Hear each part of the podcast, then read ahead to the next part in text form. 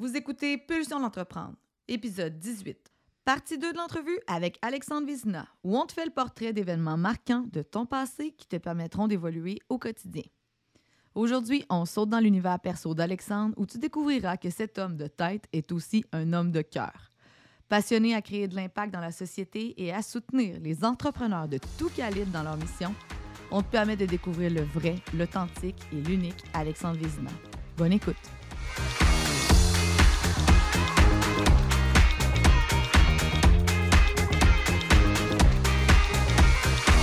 Pulsion d'entreprendre, c'est un rendez-vous où la perfection n'existe pas. C'est une occasion pour toi de découvrir des outils et des trucs livrés généreusement par des entrepreneurs de cœur et des humains fonceurs qui se sont remis plusieurs fois en question. Je suis Stab Dion et je suis à la tête de Bombe Créative, une entreprise explosive qui a compris que pour faire progresser des humains, des équipes et des projets, il faut solidifier les bases et ça, ça commence toujours par soi. Que tu sois salarié ou en affaires, je t'invite à te poser des questions, à écouter quelques histoires, expériences et anecdotes qui te donneront envie de transformer tes prochaines pulsions en action. Avec nos invités et nos sujets hors normes, on se livre à toi pour t'inviter à ton tour à t'entreprendre. Et souviens-toi que peu importe d'où tu pars et où tu veux aller, tu as toujours le choix, le tien. Alors, prêt à avoir plus d'impact dans ta vie? Je te souhaite la bienvenue sur Pulsion d'entreprendre.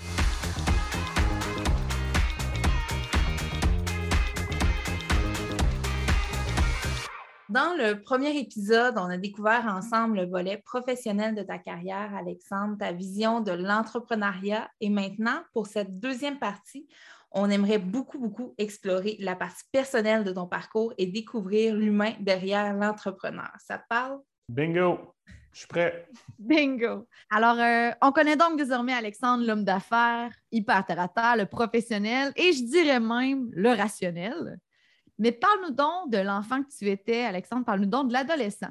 Est-ce que ce Alexandre-là était plutôt introverti, extraverti? Dis-nous comment c'était euh, dans la vie du, petit Alexandre. Euh, comme adolescent, je dirais que mes, soeurs me l'ont reproché. Je n'ai pas été un enfant, un, un, adolescent très turbulent. Fait que, je faisais mes affaires, euh, j'avais ma gang d'amis. Euh, j'ai jamais pris de drogue. J'ai, je buvais quelques bières avec les amis, là, ça c'est correct, mais de la drogue, je n'ai jamais touché à ça, même si j'étais musicien. Fait que ça, c'est comme une particularité, je te dirais, parce qu'il y a plusieurs personnes. Il y a des amis de mes parents qui pensaient que je me droguais parce que je jouais de la musique, puis parce que j'écoutais des groupes de rock. Fait que, ça, c'était quand même drôle. Mais sinon, euh, je n'ai pas été turbulent. J'étais quand même assez sportif à l'adolescence, euh, très, très, très euh, compétitif aussi. Donc, à chaque fois que j'étais dans un sport, je voulais être le leader. Je voulais être le capitaine ou sinon, supposons que je jouais au soccer, c'était moi le gardien de but parce que tout reposait sur mes épaules. Au niveau de la, défaite potentielle, puis même de temps en temps, je faisais des excursions à l'offensive parce que pour donner un petit, petit boost. Donc, euh, j'étais plus introverti par contre. Euh, je n'ai pas eu beaucoup de succès avec, avec la, la, jante féminine de par ma timidité euh, durant l'adolescence. Mais euh, sinon, ça a été une période super agréable pour moi. Là, tu nous as parlé d'Alexandre l'adolescent, le kid, mais au fil des années, tu as clairement énormément évolué dans ton parcours pour te ramasser sur des scènes, écrire des livres, puis tout ça. Puis d'ailleurs, même, on en a parlé dans la première partie de l'entrevue avec toi, tu fait un livre sur le développement personnel. Et qu'est-ce qui, selon toi, t'a aidé positivement à cheminer, à te développer, à devenir plus solide au niveau personnel? Euh, moi, je voulais devenir un rock star. OK? Puis je jouais de la guitare pour ça. Je ne jouais pas de la guitare pour être un chansonnier. Ça, euh, je laisse ça aux autres. Moi, c'est vraiment pour faire de la scène, pour être la rock star en avant, jouer les gros solos, etc. Fait que tout mon apprentissage de la musique m'a servi dans la vie parce que je ne jouais pas pour m'amuser. Je m'amusais pareil, mais je jouais pour m'améliorer. Il y a comme cette soif d'apprentissage-là, la soif de devenir une meilleure personne constamment, que c'est toutes mes énergies étaient canalisées sur la musique, sur la guitare. Tu je jouais, je me rappelle, quand j'étais au cégep et à l'université, je jouais l'équivalent d'à peu près 4 à 5 heures de guitare par jour. Donc, mais dans un souci d'amélioration. Après ça, je peux jouer n'importe quoi. Mais cette énergie-là de vouloir s'améliorer constamment, de devenir une meilleure personne, euh, je pense que c'est ça qui a fait en sorte que tout mon développement personnel s'est fait de façon relativement naturelle, mais fondamentalement, je suis quelqu'un de sauvage. Je suis quelqu'un d'introverti, je suis quelqu'un de sauvage, sauf que en raison de mon côté compétitif, de mon côté directif, de mon côté ambitieux, ça fait en sorte que je veux atteindre mes objectifs, je fais tout pour atteindre mes objectifs, puis je vais de l'avant. Fait que ça me pousse dans l'action. Euh, mais tu sais, vous ne me verrez pas dans un 5 à 7. Si vous me voyez dans un 5 à 7, c'est parce que c'est moi qui drive le show en avant vu que je donne une conférence. D'où le côté rockstar aussi. Ça, c'est correct, ça, c'est moi. Mais être un parmi les autres dans un 5 à 7, j'ai aucun intérêt puis je ne suis pas mon meilleur. Donc, de, savoir reconnaître nos zones d'excellence, nos, talents, c'est essentiel. Puis tiens, tant qu'à vous avoir, je vais vous faire faire un exercice. Ça va être bon pour tous vos auditeurs aussi. Prenez un papier et un crayon. Faites votre signature. Good. Changez le stylo de main. Faites votre signature. C'est moins rapide. Tout un défi. C'est un défi, c'est moins rapide, c'est inconfortable. Le mhm. résultat n'est pas tout à fait le même, à part si on est un médecin et on signe des barbeaux. Mais, mais sinon, l'essence de l'exercice, c'est vrai pour tout ce qu'on fait dans la vie on a nos zones d'excellence. Quand on est dans, vraiment dans notre zone d'excellence, quand on fait ce pourquoi on a des talents, qu'on est bon, mais c'est notre signature régulière. Dès qu'on se met à signer de l'autre main, c'est n'est pas ça. Souvent, c'est des limites, c'est des faiblesses, c'est des choses. Oui, il y a des choses qu'on peut améliorer, mais on n'a pas nécessairement des talents là-dedans. Donc, toujours miser sur ses talents, sur ses forces. Donc, plus qu'on apprend à se connaître, plus qu'on connaît ses talents, ses forces, ses besoins motivationnels, euh, ça fait en sorte qu'on va canaliser justement notre énergie, ce dans quoi on est bon, ce dans quoi on a des talents. Puis nos limites, nos lacunes, ben, on va essayer de les combler autrement. Pas, pas nécessairement en cherchant à s'améliorer, mais en cherchant à faire les choses autrement, puis en misant sur nos forces. Fait qu'exemple, on parle, on parle tu sais, personnellement, je suis quelqu'un d'introverti. Donc, ça veut dire quoi? Le côté négatif, c'est vraiment, ben, j'aime pas ça être dans des foules, j'aime pas ça être avec plein de personnes, j'aime pas les parties jusqu'à un certain point. Je suis un gars plate euh, dans la vie de tous les jours. Tout est relatif, mais j'aime pas le social en groupe. Sauf que l'envers de la médaille, ça fait en sorte que si j'ai dans des situations un à un, ou dans des situations d'autorité à cause de ma drive, là, je suis comme dans ma zone d'excellence. Donc, de toujours chercher à être dans ces, zones d'excellence, c'est là qu'on va avoir un meilleur impact finalement sur les autres, mais un meilleur impact en fonction de qu'est-ce qu'on souhaite accomplir. Posez-vous la question, ceux qui nous écoutent, hein? elle est où votre zone d'excellence à vous? Puis toi, Alexandre, par rapport à ton évolution personnelle, qu'est-ce que tu dirais qui te rend le plus fier de toi jusqu'à maintenant? au niveau de ton développement personnel jusqu'à aujourd'hui? Je ne sais pas, euh, parce que je n'ai pas l'impression d'avoir accompli euh, ce que je souhaite réellement. Moi, un, des événements marquants de ma vie en tant qu'individu, ça a été la mort de ma mère. Ma mère est morte en 2009. Euh, elle venait d'avoir 50 ans, mort du cancer, etc. Puis pour moi, ça a été comme un moment marquant parce que c'est comme si, OK, si ma mère est morte à 50 ans, moi, je n'ai pas toute la vie devant moi pour faire tout. Puis je suis en très bonne santé en passant. Euh, mais là, je me suis dit, OK, mon deadline à moi, ma date d'expiration, c'est 50 ans. Donc, tout ce que je souhaite accomplir dans ma vie, il faut que ça soit fait à 50 ans. Puis à ce moment-là, ben, c'est un peu du développement personnel aussi. Je me suis fait la liste de tout ce que je souhaitais avoir accompli pour mes 50 ans. Les livres, ça fait partie de ça. Les entreprises, il y a des objectifs financiers, mais il y a des objectifs de redonner aussi à la communauté.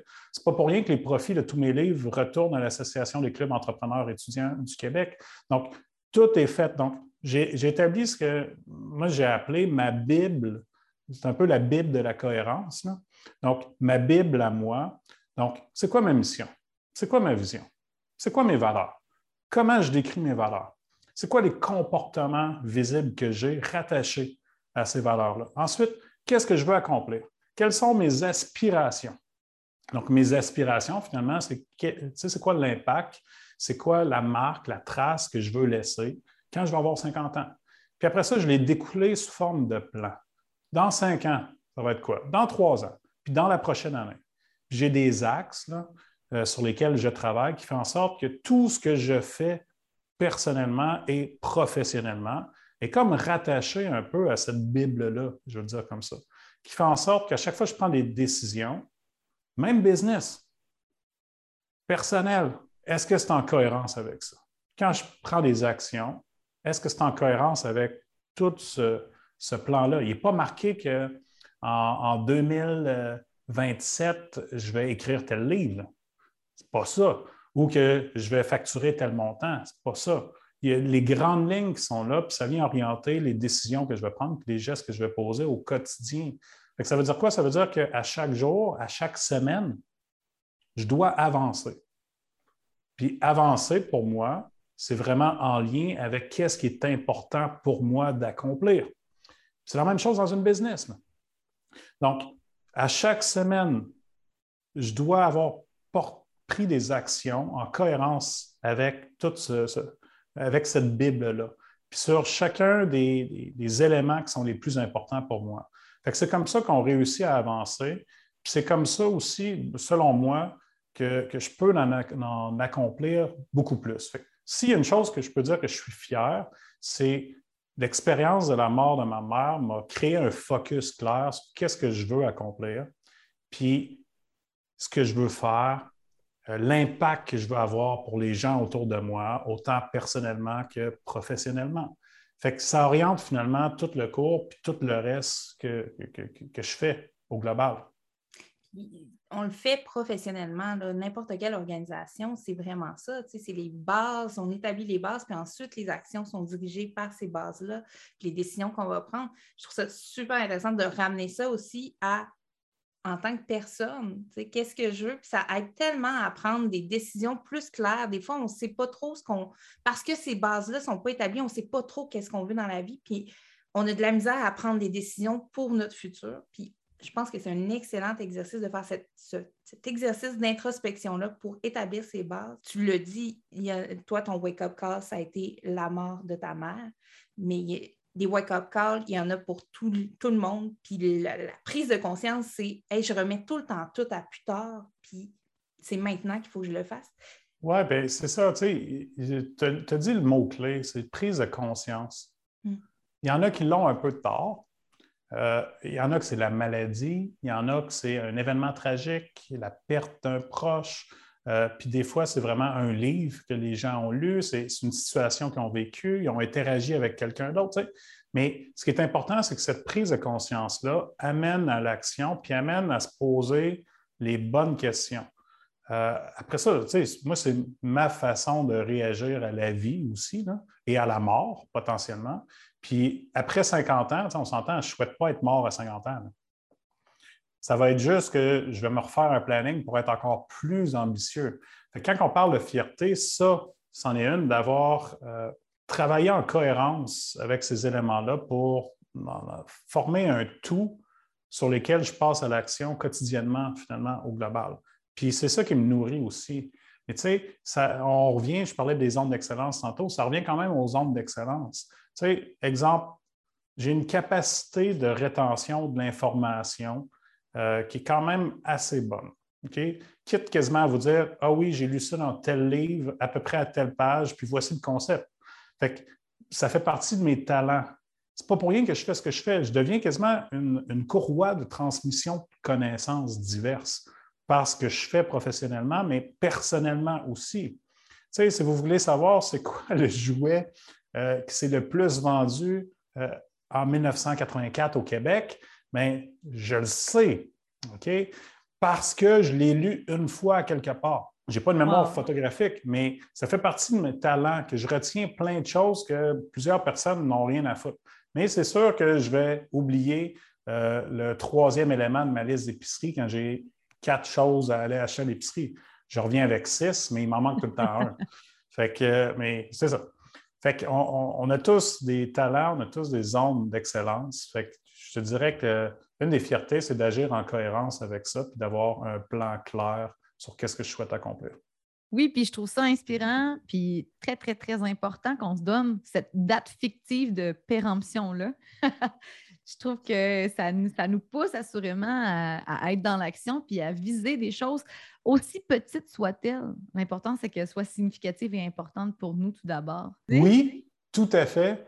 Euh, et ce qui est important, moi, c'est une question de succès, c'est une question de réussite. Mais la définition du succès puis de la réussite nous appartient à chacun de nous. À chacun. c'est ça qui est important aussi de retenir parce que moi, je suis un éternel insatisfait, exemple, sur certaines choses. Euh, puis c'est correct, puis je les vois tous les défauts. Puis je suis tannant sur ces éléments-là. Donc, le côté éternellement insatisfait. Toutefois, pour quelqu'un, quelqu'un de, pouvoir euh, publier un livre, ça va être un exploit, ça va être une grande fierté, une grande réussite. Parfait. Pour quelqu'un d'autre, ça va être autre chose. Mais il y a une question de fierté, mais il y a une question individuelle et intrinsèque. Donc, c'est facile de juger les autres en fonction de notre propre perspective, mais ce qui est important, c'est nous-mêmes, en fonction de nos propres, euh, nos propres intérêts, nos propres objectifs, c'est à nous de mesurer le succès, la réussite. Le succès, la réussite appartient à chacun de nous, puis il ne faut pas le faire pour les autres personnes. Il faut le faire vraiment pour soi en se respectant nous-mêmes. 100% d'accord avec ce que tu amènes. Puis je trouve que c'est probablement une des grandes clés de la vie d'avoir ce constat-là par rapport à nous-mêmes, de, se rappeler le soir quand on se couche là, euh, que les gens, euh, eux aussi ont une vie, eux aussi ont des, ont des défis, euh, ont des rêves, et lorsqu'ils se posent la tête sur l'oreiller, ils pensent à eux et ils pensent à leur nombril. Donc, faisons nous-mêmes la même chose aussi, puis assumons-le à 100% ce qu'on a envie de vivre. C'est tellement important comme rappel. Oui, puis j'ai un mentor, moi, qui m'avait dit, tu sais, quand je parlais de mantra là, tantôt, j'en ai plusieurs, puis j'ai un de mes mentors à l'époque qui m'avait dit euh, il faut comprendre les différences des autres, mais mm-hmm. sans indifférence sans jugement. Puis c'est dur de ne pas être dans le jugement, encore plus de nos jours avec tout ce qui se passe avec les médias sociaux, puis les, euh, bref, avec tout ce qui se passe. Mais c'est vraiment important. Donc, c'est dur, mais essayez de ne pas être dans le jugement, essayez de ne pas euh, juger les autres en fonction de notre réalité, de notre perspective, de nos lunettes, mais s'assurer de nous-mêmes se centrer sur qu'est-ce que nous, on veut faire, qu'est-ce qu'on veut accomplir, puis d'agir en cohérence là-dessus. Puis les autres, ça leur appartient. Leur mm. réussite, leurs échecs, ça leur appartient. Donc, il y a une question de responsabilisation aussi là-dedans. Puis tu as fait du pont avec euh, le temps, tu as fait du pont hein, justement avec euh, ce qui est important pour nous. Puis là, tu me parles des médias sociaux, puis c'est tellement drôle parce que je me rappelle très bien cet été, il y a eu un moment où tu as publié, euh, tu as fait un genre de, mea culpa. Euh, tu parlais de l'importance de prendre des vacances. Puis tu disais spécifiquement que c'est quelque chose que tu considérais comme avoir négligé dans la dernière année pour toi. Dis-moi, pour les gens qui ont besoin de comprendre que de prendre une pause, justement, c'est plus que nécessaire. Pourquoi c'est important? Puis qu'est-ce que ça t'apprend, qu'est-ce que ça te permet d'apprendre sur toi? Mais tu sais, prendre des vacances, l'idée, c'est pas d'avoir des vacances avec de quoi de bouquer à toutes les heures d'une journée. mais la majorité des gens font ça parce que justement, ils n'ont pas assez de temps en vacances. Je veux dire, dans même. Fait qu'ils essayent de concentrer tout ce qu'ils doivent faire dans un court laps de temps. Puis selon moi, c'est à proscrire, de, le faire pendant un peu, mais d'avoir des pauses aussi au travers. il y a des moments d'introspection qui sont essentiels. Puis moi, j'appelle ça aussi des points à, des, points de référence, un petit peu, qu'on se doit d'avoir, qui sont beaucoup liés à ce qu'on aime, ce qu'on apprécie, mais pas, pas en famille, mais individuellement. Donc, il y a un côté individuel dans cette démarche-là. Exemple, moi, dans la dernière année et demie, j'ai recommencé à lire des romans, euh, des, trailers, des suspens. pourquoi pas? Mais j'en lis un par semaine. Avant, je lisais d'autres choses. Là, je lis un roman par semaine. Pourquoi? Ça me permet de me regrounder c'est en dehors de mes heures euh, plus régulières. je me lève aux alentours de 5 h, 5 h 30 le matin. Fait que je lis ça. En temps normal, j'écris des livres à cette période-là. ce qui est important, c'est de se recentrer, faire des choses, passer à l'action, mais pour soi, en, fonction de ce qu'on aime. Après ça, oui, l'environnement familial, faire des activités, etc. Mais quand on est en vacances, ça nous permet justement d'éliminer certaines sources de distraction, euh, se poser les bonnes questions, euh, passer à l'action sur des choses qu'on apprécie et qui nous réénergisent, je veux dire de même, pour créer un focus plus fort. Puis quand on fait d'autres choses, souvent, on pense à certains éléments qui, font en sorte qu'on va revenir dans notre entreprise ou dans notre emploi avec un, focus différent, avec des idées différentes, des idées nouvelles aussi. ça, c'est essentiel. Donc, après ça, il y a pas de, selon moi, il n'y a pas de recette magique parce que moi, j'ai des collaborateurs qui, il faut qu'ils prennent trois ou quatre semaines de vacances, des fois cinq semaines de vacances, en, une à la suite de l'autre pour se sentir bien. Puis comme moi, deux semaines, c'est trop. OK? Je le prends, une semaine et demie, c'est correct, mais après une semaine et demie, j'ai le goût de recommencer. Ça, ça en fait partie. Sauf que souvent, ce que je dis aux entrepreneurs, ça prend minimum deux semaines d'affilée à quelque part dans l'année. S'ils sont capables de le faire pendant le temps des fêtes et durant l'été, dépendamment des types d'entreprises ou d'organisations, c'est l'idéal. Puis après ça, les journées congés, les journées fériées. Ce n'est pas pour rien qu'il y en a à peu près un par mois. Quand on est capable d'avoir l'équivalent d'une fin de semaine de trois jours par mois, ça donne vraiment un coup de main supplémentaire. ça fait partie des enseignements que je donne souvent aux entrepreneurs, ceux qui sont tout le temps dans le jus. Non, non, prends une journée supplémentaire dans ton mois ou prends un avant-midi ou un après-midi à gauche puis à droite. Puis tu vas voir finalement que tu vas revenir avec un focus beaucoup plus fort, dans le fond, dans, ce qu'on a, ce qu'on doit faire, puis la façon de gérer le tout aussi. Et les Italiens ont un terme que j'adore qui s'appelle la dolce farniente. C'est donc l'art de ne rien faire ou l'art d'apprécier, de faire un petit geste ou quelque chose qu'on aime faire dans la vie, mais de l'apprécier tout ça et de le savourer. Écoute, Alexandre, sans plus attendre, on t'emmène vers notre segment Question de pulsion. Question de pulsion, c'est un segment dédié à la nature humaine dans toute sa splendeur et son imperfection. Si tu penses que notre vie de rêve nous a été offerte sur un plateau d'argent, ouvre bien tes oreilles car tu vas être surpris de découvrir notre passé. Le but du jeu, des questions en rafale sur des pulsions et des sujets hors normes qui nous ont marqués de près comme de loin. Le défi pour l'invité, être fidèle à soi-même et répondre le plus authentiquement possible.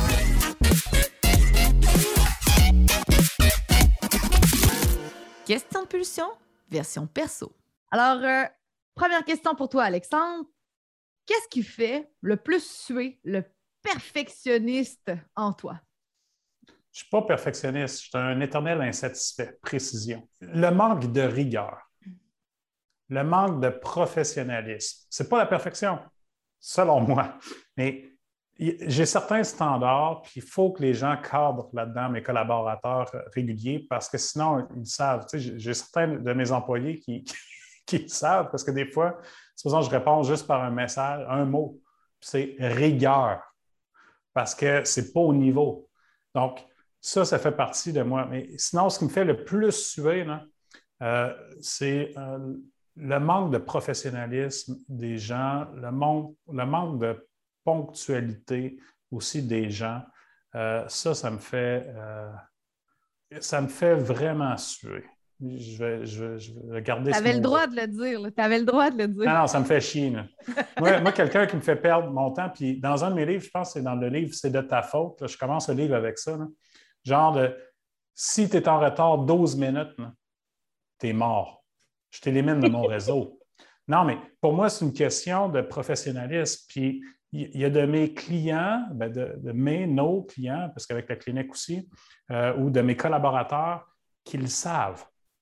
12 minutes. Ils ont une fenêtre d'opportunité de 12 minutes pour être en retard, sans avertissement ou il s'est passé quelque chose. Ça, c'est correct, je l'accepte. Mais si c'est tout le temps, 12 minutes, on va avoir une belle discussion ensemble. Mais sinon, quand je faisais des rencontres présentielles, donc directement chez, dans les bureaux des clients, mais si j'arrivais à quelque part puis le client n'était pas disponible ou n'était pas prêt, même pour signer un contrat, 12 minutes, à la 11e minute, je prends ma carte d'affaires, je mets un message dessus dans le genre de euh, J'ai déjà attendu 12 euh, minutes, euh, je vois que vous avez probablement d'autres choses plus importantes à faire. Donc, vous me rappellerez lorsque vous serez disponible. Merci. moi, j'ai d'autres choses à faire aussi. Si je suis en retard de 12 minutes chez vous, mais là, après ça, tout le reste de ma journée. c'est une question de respect aussi. Puis j'ai eu des associés par le passé qui étaient très irrespectueux à l'égard du temps. Fait que pour moi, ça sort plus de niaisage. Écoute, Alexandre, je t'emmène euh, dans un monde fantastique où la pandémie n'existe pas. Et je te demande quel pays aimerais-tu le plus, le plus visiter? Avant de mourir et pourquoi? Visiter. Euh, nous autres, il y a un voyage qui était prévu en juin 2021, initialement comme familial, qui se trouve être euh, un trois semaines en France. Je suis déjà allé en France, mais pour affaires. Mais en famille, la France, aller visiter tu sais, les, vieux châteaux, mm. euh, les endroits qu'on a vus dans l'histoire aussi. Pour moi, ça, c'est un des éléments. J'apprécierais. Euh, ça va venir de toute façon, mais euh, c'est juste le projet est retardé encore un peu. quel est le talent que tu n'as pas présentement et que tu aurais aimé avoir et pourquoi? J'aurais aimé savoir chanter mais je n'ai pas le talent. Ah, c'est bon à savoir. On ne te demandera pas une chanson. Non, non, non, non, euh, je ne chanterai rien. Euh, mais je n'ai pas le talent, mais j'aurais aimé ça. Tu sais, dans ma quête de la rock star, hmm. euh, jouer la guitare, pas de problème. Chanter, oublie ça. puis j'ai dû faire une croix là-dessus. c'est vraiment drôle parce que la prochaine question que j'avais pour toi, c'est à quel fait es-tu résigné? J'ai comme l'impression que la réponse, ça serait la même chose. Mais j'ouvre la porte. Peut-être pas nécessairement juste le chant euh, auquel tu t'es résigné dans ta vie, mais y a-tu quelque chose sur lequel tu t'es dit, just too bad, c'est pas pour moi? Parce que clairement, le chant, c'était pas just too bad. Là. Non, non, ah, mais regarde, le chant, je me suis résigné, mais probablement que je vais quand même chanter sur un album que je vais faire un jour. mais toutes les chansons sont, composées depuis. Euh, depuis 2007, peut-être. Euh, mais je ne l'ai juste pas fait encore. Euh, mais de quoi je me suis résigné? Je n'ai pas, pas mis de croix sur grand-chose, je te dirais, euh, présentement, mais je ne ferai jamais de marathon. OK. Puis c'est quoi la raison pour laquelle tu ne ferais jamais de marathon? Parce que j'aime pas ça. j'aime pas courir. Non. Non, non, mais j'aime pas courir. C'est pas vrai j'avais un certain talent quand j'étais jeune pour faire des sprints, mais pas pour courir un marathon, puis longtemps, puis etc. Je n'avais pas le talent. Fait que je me suis comme résigné à dire la merde, j'ai pas d'intérêt, j'ai pas de talent, puis je ne ferai pas ça. Fait que moi, de courir pour rien, comme ça, euh, je vois, je vois aucun intérêt rattaché à ça, même si ça a un lien avec la santé. Non, non, non. Pas de niaisage, pas le temps de faire ça. Ça ne m'intéresse pas. Et dernière petite question pour toi. Quelle est la place que tu accordes à ta vie personnelle, ta famille, tes amis dans ton quotidien? Ben, une place importante. c'est la réponse. Très importante. Euh, quand même importante. Puis moi, dans une de mes valeurs fondamentales, c'est la loyauté. Euh, j'ai les mêmes amis. Tu sais, on est un groupe d'amis qu'on est ensemble depuis euh, secondaire 1, sixième année secondaire 1. Puis pour moi, ça, c'est comme essentiel, c'est primordial. Puis on les voit quasiment toutes les semaines. On habite proche, puis bon. Mon voisin, c'est un de mes grands amis. Euh, fait que pour moi, ça, c'est important. Fait que, de, de se retrouver en famille, entre amis, c'est super important. Euh, ma famille proche, ma propre famille, ma femme, mes enfants, on passe du temps de qualité euh, tous les jours ensemble. Pour moi, c'est important. Le matin de bonne heure, après ça, quand ils reviennent de l'école, nous autres, on soupe à 5 heures tous les soirs. Quand je pars dehors, on soupe à 5 heures tous les soirs. Fait qu'à 5 h 25, c'est fini. Puis les devoirs, les leçons, tout est fait. Fait qu'on passe du temps vraiment de qualité. Pas besoin de courir après les devoirs puis d'effectuer ça. C'est déjà fait au préalable. Euh, ça fait partie d'un choix de vie qu'on a fait, euh, ma conjointe et moi, euh, parce qu'elle, reste à la maison. puis donc, quand les enfants reviennent de l'école, ben, les devoirs sont faits. Le midi, elle fait des devoirs aussi avec eux, des fois le matin même. Fait que ça fait en sorte que quand j'arrête de travailler, moi, j'ai des plages horaires très fixes. Je commence à 7 heures le matin. Je finis à 4 h 30 l'après-midi. Bon, je regarde quand même mes courriels jusqu'à 5h15, probablement, mais je ne travaille plus officiellement. Fait que je passe du temps avec les enfants, avec ma femme. Ça permet de faire des activités aussi. Puis la fin de semaine, ça s'appelle Je décroche tout. Fait que c'est du temps en famille. Puis pour moi, c'est super important. la nuance que tu apportes, je la trouve excellente entre le temps, passer du temps avec les gens qu'on aime et du temps de qualité avec les gens qu'on aime. Je pense que c'est vraiment ça où est la clé dans la vie personnelle. C'est de s'assurer que c'est du temps de qualité qu'on passe avec les gens. Oui, parce que ce n'est pas une question du nombre d'heures. Mm. C'est une question du, de, qu'est-ce que tu fais durant cette période-là. D'où le temps de qualité. Puis tu le sais, tu connais la formule, tu t'es prêté au jeu euh, dans la portion euh, professionnelle. On est arrivé au moment où c'est le temps pour toi de livrer un truc, un conseil, un outil de développement, une lecture, peu importe ce que tu as envie de partager comme petite pépite, comme petit morceau de sagesse à nos auditeurs. Donc, euh, Alexandre, personnellement, pour inspirer ou challenger ou craquer nos auditeurs à se prendre en main, à s'entreprendre personnellement, qu'est-ce que tu as envie de leur donner comme petit truc? Lire mon livre que j'ai fait sur le développement personnel. Il y a euh, un titre? Oui, c'est Oui, ça s'appelle, ça s'appelle Tout simplement. C'est vraiment ça le titre. Je l'ai coécrit avec, euh, avec Julie Turcotte, qui était une de mes anciennes clientes euh, en développement personnel.